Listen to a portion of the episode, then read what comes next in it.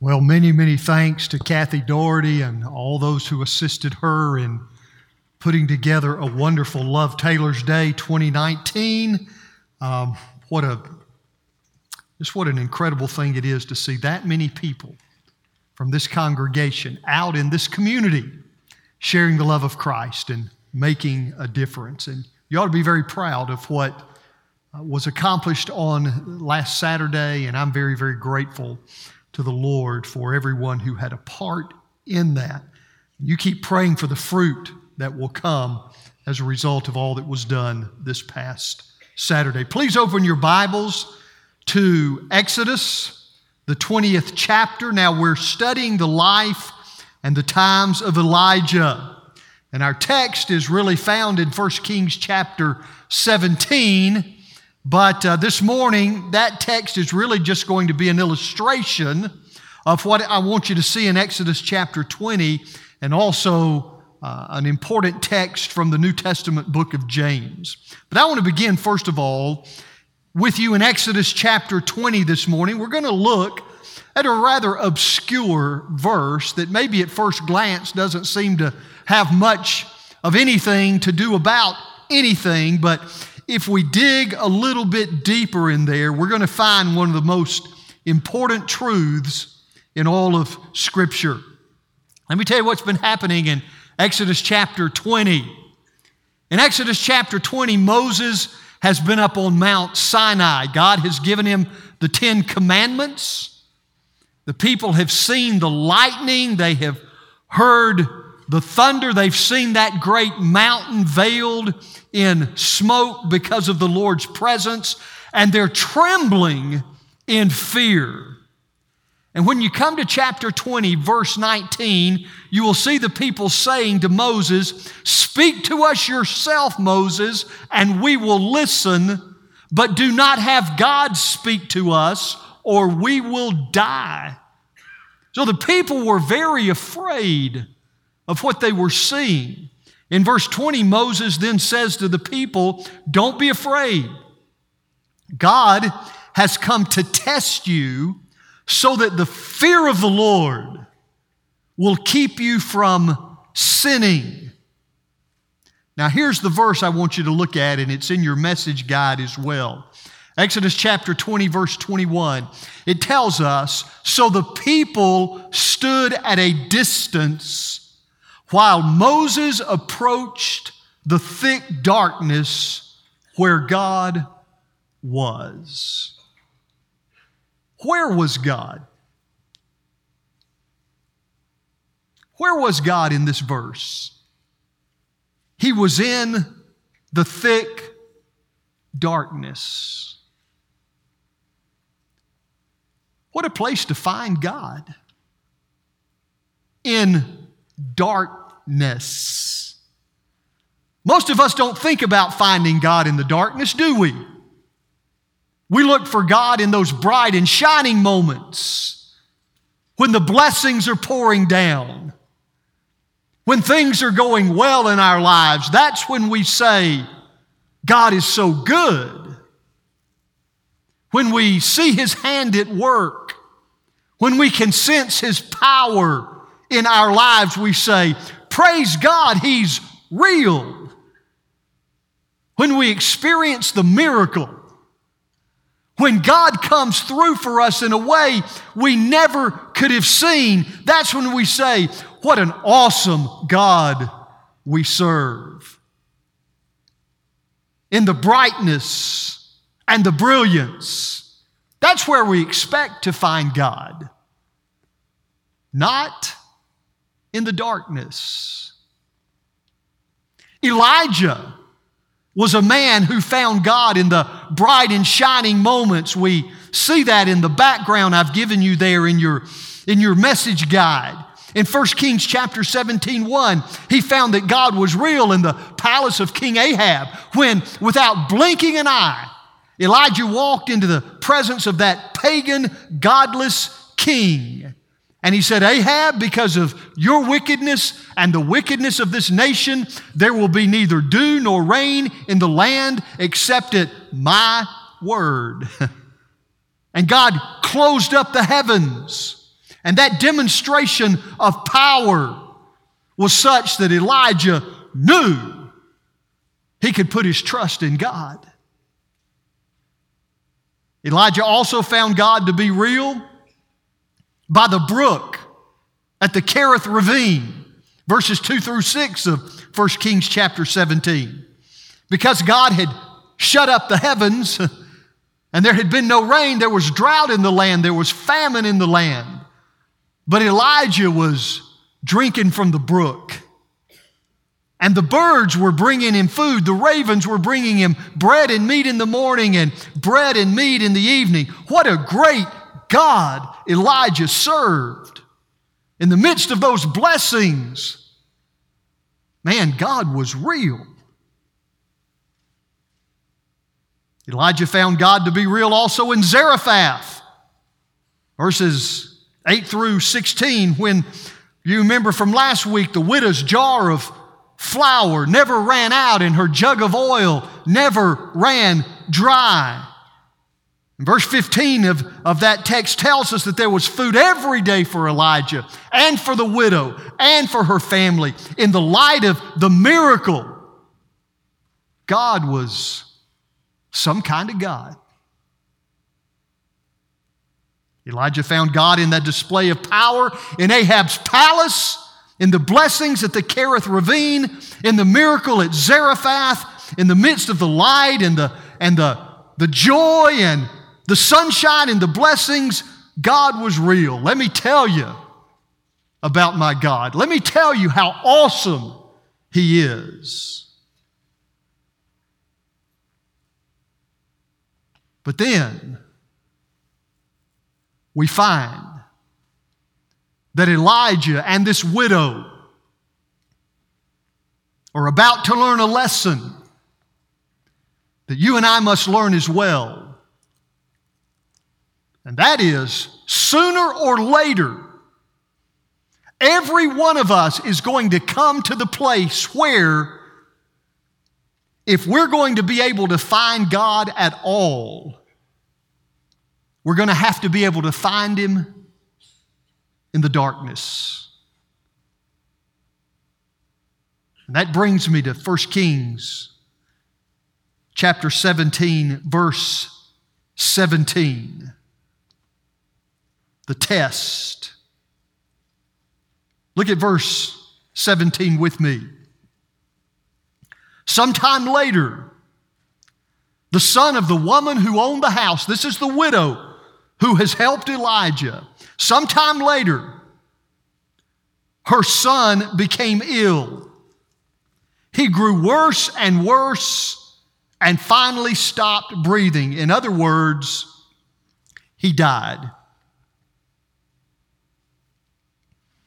Elijah and this woman are now suddenly tested.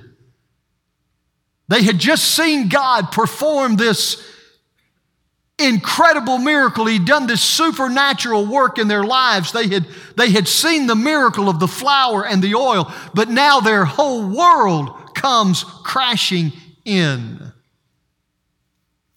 Now, church, there is a biblical principle here, an inescapable biblical principle that you cannot afford to miss. God tests my faith.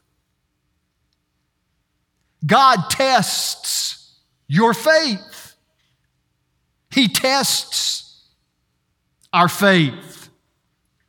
You see, the only way you can really know whether or not you really believe what you say you believe is if you still believe it in the face of a test. You see, many of us who say on Sunday, hey, preacher, we believe, find out on Monday that we don't pass the test of belief. It's like when you're in school and the teacher gives a lecture and she wraps the lecture up and she says to the class, Now, Have you got this? You understand what we've been talking about? And all the students say, Yeah, teacher, we understand. Well, if you're like me, the teacher doesn't give you a grade based on what you say, right? Instead, she's going to give you a test, and then it will be known whether you really know what you said you knew. Church, God does the same thing. He tests our faith, and He does so for at least a couple of reasons. Let me share them with you. One reason why God tests my faith and your faith is so that I can have the privilege of rejoicing when I am found faithful. In other words, I say I believe this about God, I say I believe this about His Word. The test comes, and based upon what I know in here and in here, that knowledge is put to work, and that knowledge sustains me, and that faith sustains me, and I pass the test and I rejoice. But there's a second reason why God gives me tests, and that is to show me that I am often not as faithful as I thought I was before the test came. So Elijah and this woman are tested. They'd just seen the miracle of the flour and the oil. Now the woman's son dies. Now, I don't know about you. I can only tell you about me. So I don't know if this is your experience or not, but it has been mine. It seems sometimes that just when God has given me a victory in some area, then something else happens to throw me for a loop. Just when I feel like God's taken care of one problem, just as soon as it looks like He has miraculously delivered me from one mess, another mess comes along. Anybody else ever felt that way besides me? I mean, it's like you can literally be down on your knees thanking God for something He's done for you. And before you can even get back up,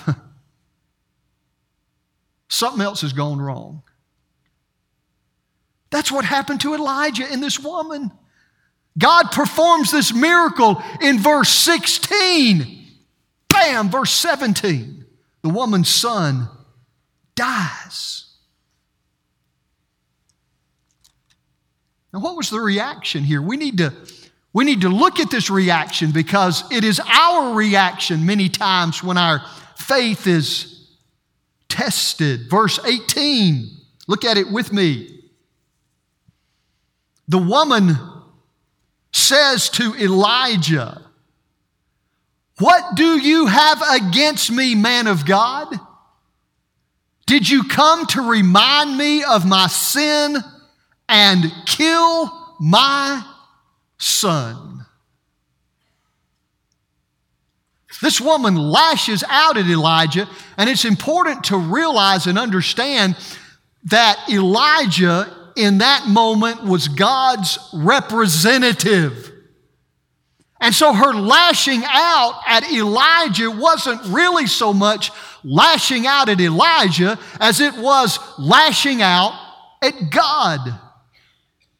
And if you look at what she's saying here, she's really asking two questions that are very typical. They're the same kinds of questions you and I often ask when we're going through a test. Question number one God, what do you have against me? God, you must have something against you must not love me. You must not care about me.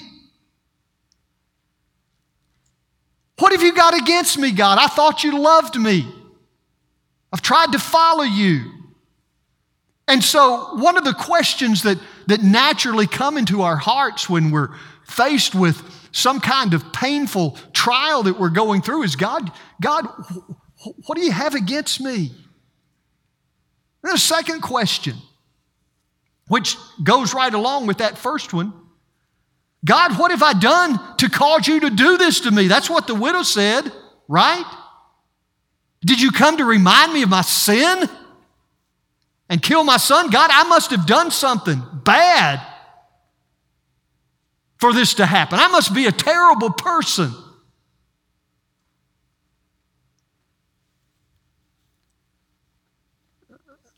So this woman lashes out. You know, she really needed some help in understanding God's tests. And guess what? So do we. We need some help in understanding what's happening when we're going through those things that test our faith. So I want you to keep your finger here in in 1 Kings chapter 17, but I, I want you to turn to the New Testament book of James. And I want to look at some verses. I wish we had time to just spend uh, a whole sermon or series of sermons on these verses. We don't, but, but let's just look at them quickly here. They can give us some help in understanding what's going on when our faith is tested. James writes, chapter 1, verses 2 and 3 Consider it pure joy, my brothers and sisters, whenever you face trials of many kinds. Notice he does not say if you face trials, but when you face them. Count it all joy Whenever you face trials of many kinds, that's an amazing statement. How can you be joyful about the hard things of life that come your way? How can you get joy out of a trial? Well, verse 3 because you know, now notice here, you've, you've got to know something because you know that the testing of your faith, there it is, because you know that the testing of your faith produces perseverance. The first thing we've got to understand, first thing we've got to come to terms with, is that trials come to test us to see if we really believe what we say we believe when the going gets tough. You see, it's easy to believe when the good times come around. No, it's when the tests come that our belief is either proved or disproved.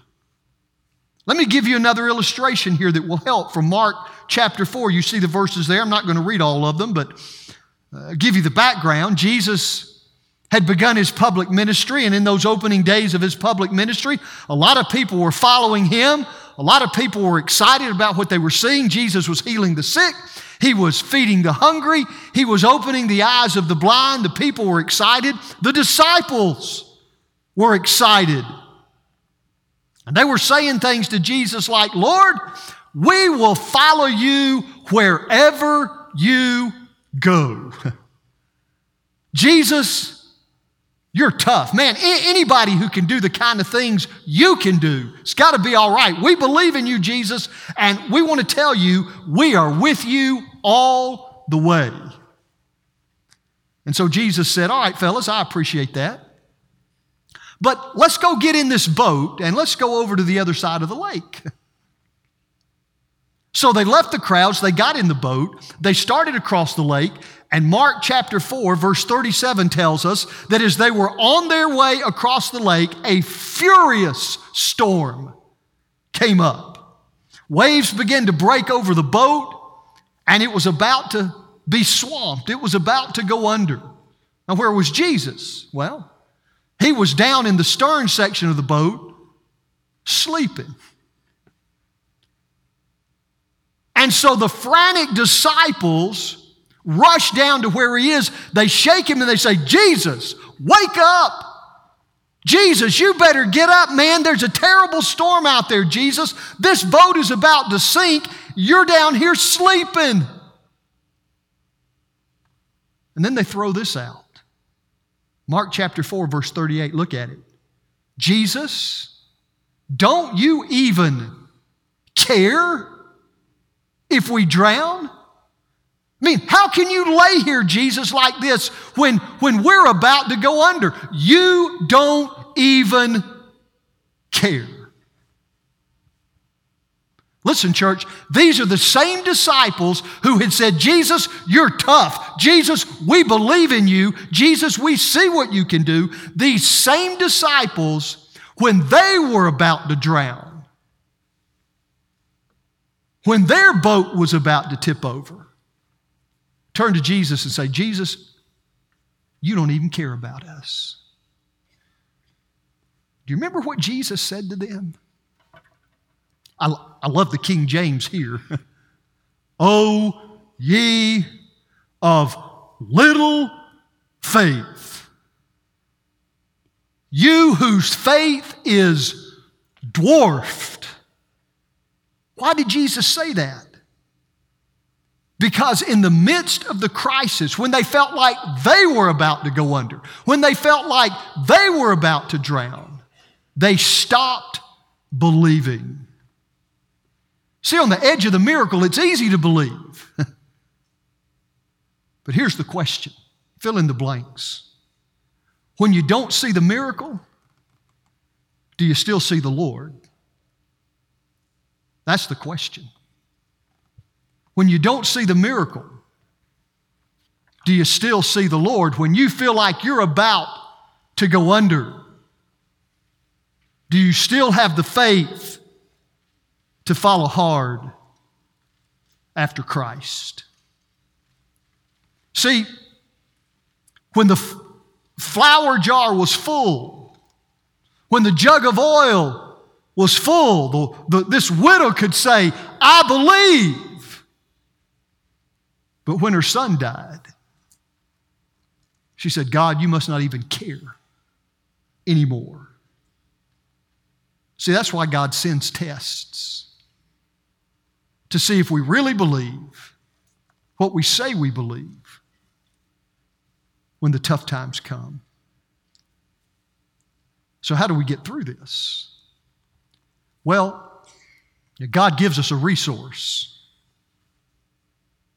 to help our faith. Now, we get a hint of it in Elijah's prayer here in verse 19. We'll look at it in a minute.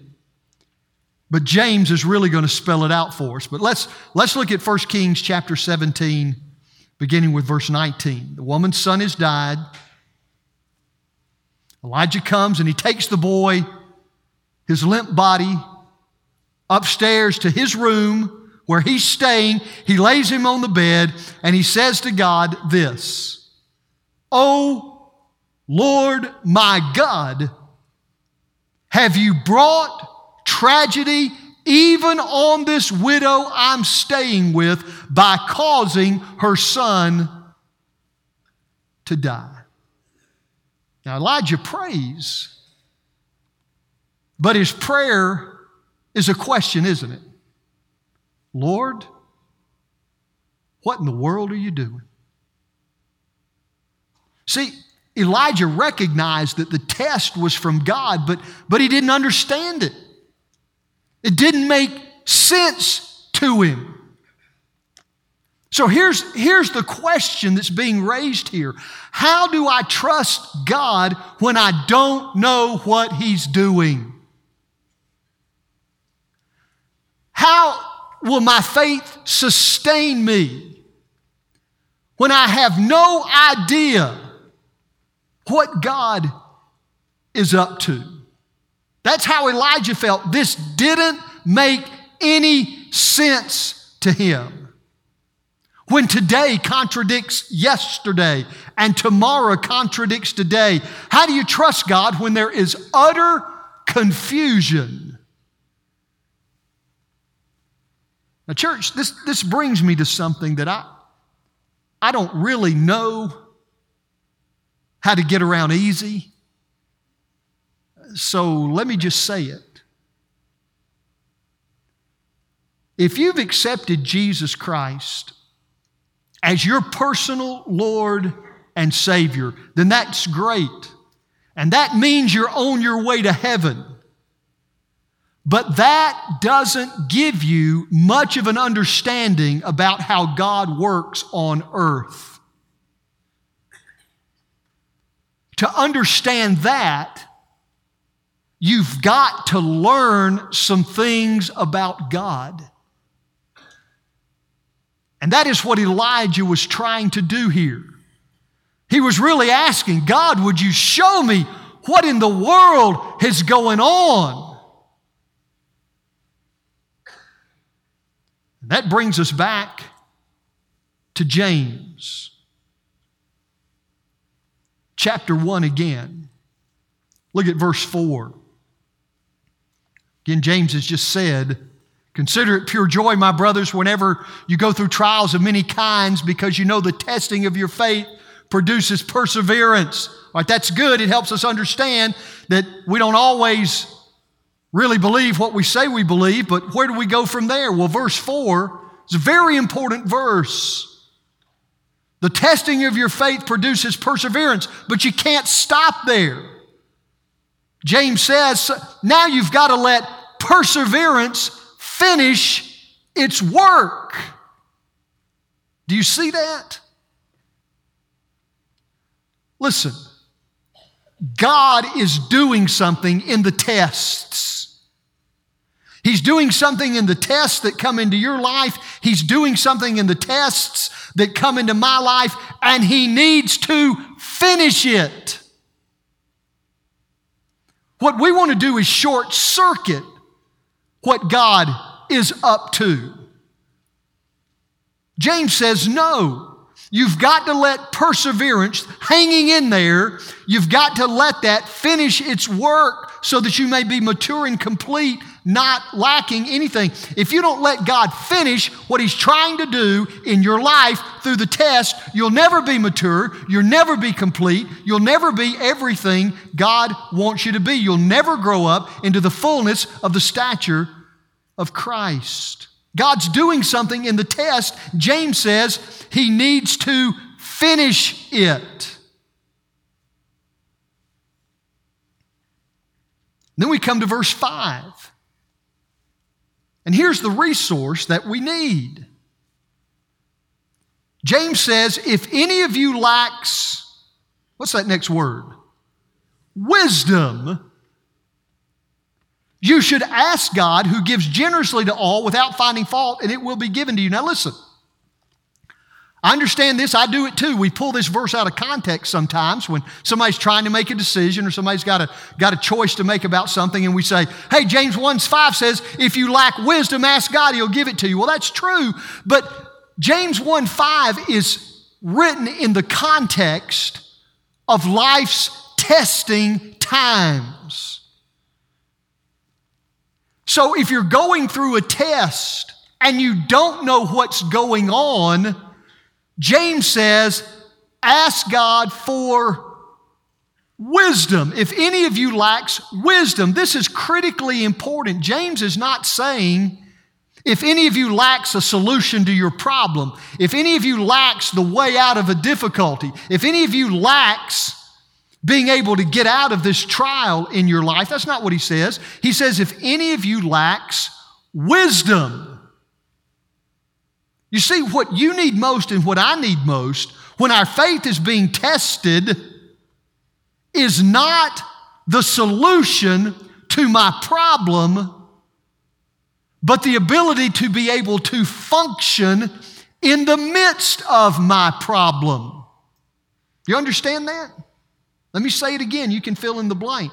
What I need most when I'm going through a test is not the solution to my problem, but the ability to be able to function in the midst of my problem. And that's what wisdom gives me. Let me give you a biblical definition of wisdom. Wisdom is the ability to get divine insight into a human situation. It is the ability to get divine insight into a human situation. It is the ability for me to be able to take the truth of God and apply it to my life and begin to understand what God is doing. Wisdom has nothing to do with my college degree, where I went to school, has nothing to do with my IQ. Wisdom means being able to look at the test I'm going through and see the hand of God at work.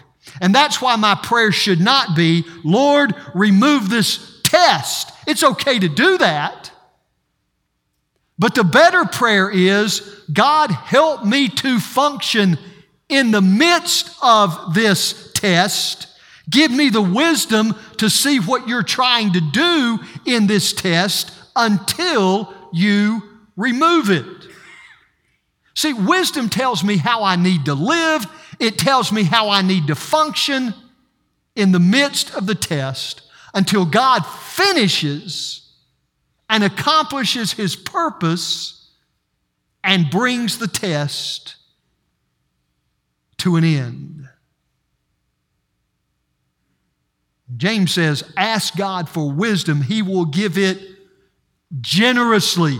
He will give you it. Maybe you're not going to be able to understand everything, but He will be able to give you enough insight and enough wisdom to be able to see what He's trying to accomplish or something that He's trying to accomplish in the midst of the test. And then don't miss verse 6. But when you ask for wisdom, you must believe and not doubt, because the one who doubts is like a wave of the sea blown and tossed by the wind. James says, I've got to believe something. What is it I've got to believe? Well, I've just simply got to believe that God has a purpose behind the test that I'm going through. I've got to believe that God really has a purpose behind. There's a purpose behind the problem. There's a purpose behind the test. If I don't believe that, if I don't believe that God is really up to something, that He's orchestrating this, that He's working through this, if I don't believe that, James says, I'm just like a wave of the sea, blown and tossed about by the wind, and I should never expect to receive anything from the Lord, any wisdom, any insight. No, I've got to believe that God is at work there. So if I believe that God has a purpose in the test, then I ask Him for wisdom to be able to see His hand at work. And James says, He will give me that wisdom, and I will be able to persevere through the test until God brings it to an end. That's his promise. So, what's the point in all of this? Well, let me conclude by looking with you at the victory that is promised here. Verses 21 through 24 of 1 Kings chapter 17. Elijah's taken this widow's dead son up to his room. He's prayed for wisdom. Lord, show me what you're doing. I can't see it.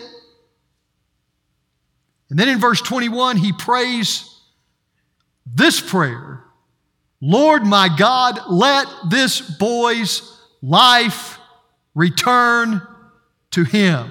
And again, it's okay to ask God to remove the test, but only after he's finished doing what he wants to do.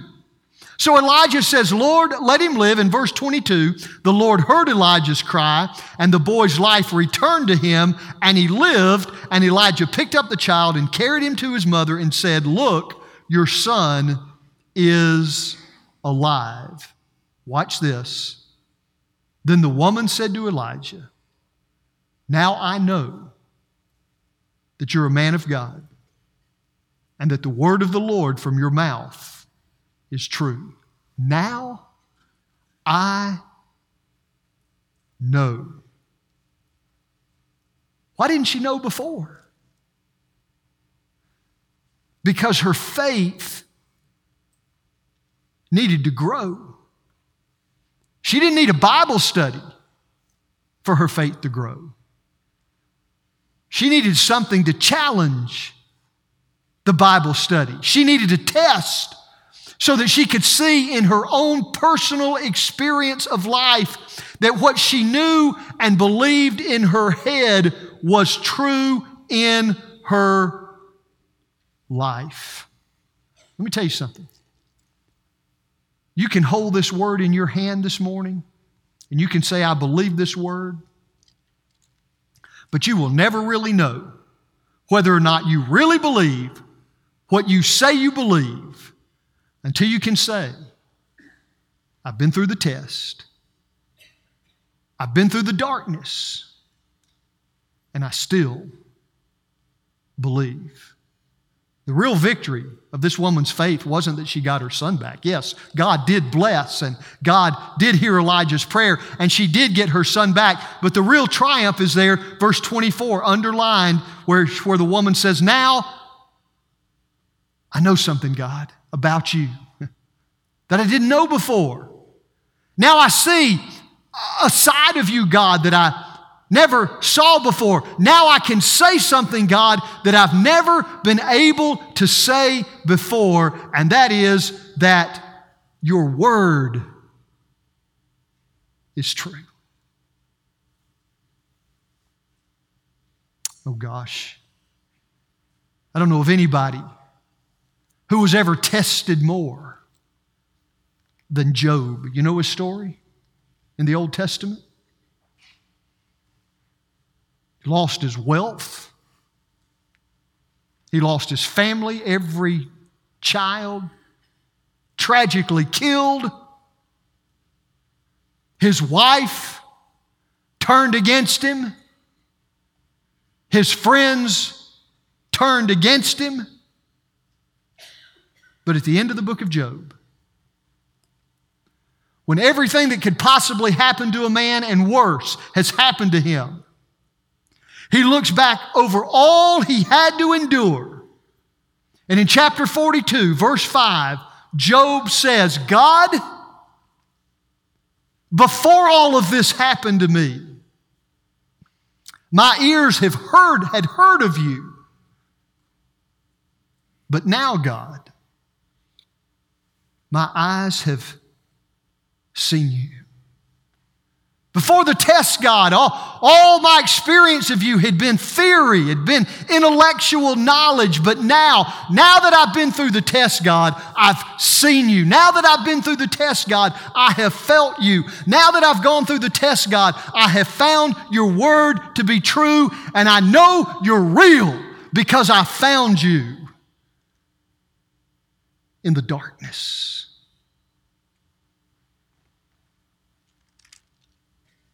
I know God is real when I find Him in the darkness. I don't know where you are today. I don't know what you may be going through. I don't know what questions you may have. But God is at work in the midst of whatever it is you're going through. And you have an opportunity right now, not just to hear Him hear about Him with your ears, but to see Him with your eyes because you find Him in the darkness. He's there. He's there. I want you to bow your heads. To close your eyes for just a couple of moments here. Heavenly Father, we thank you for your word. We know that it is true.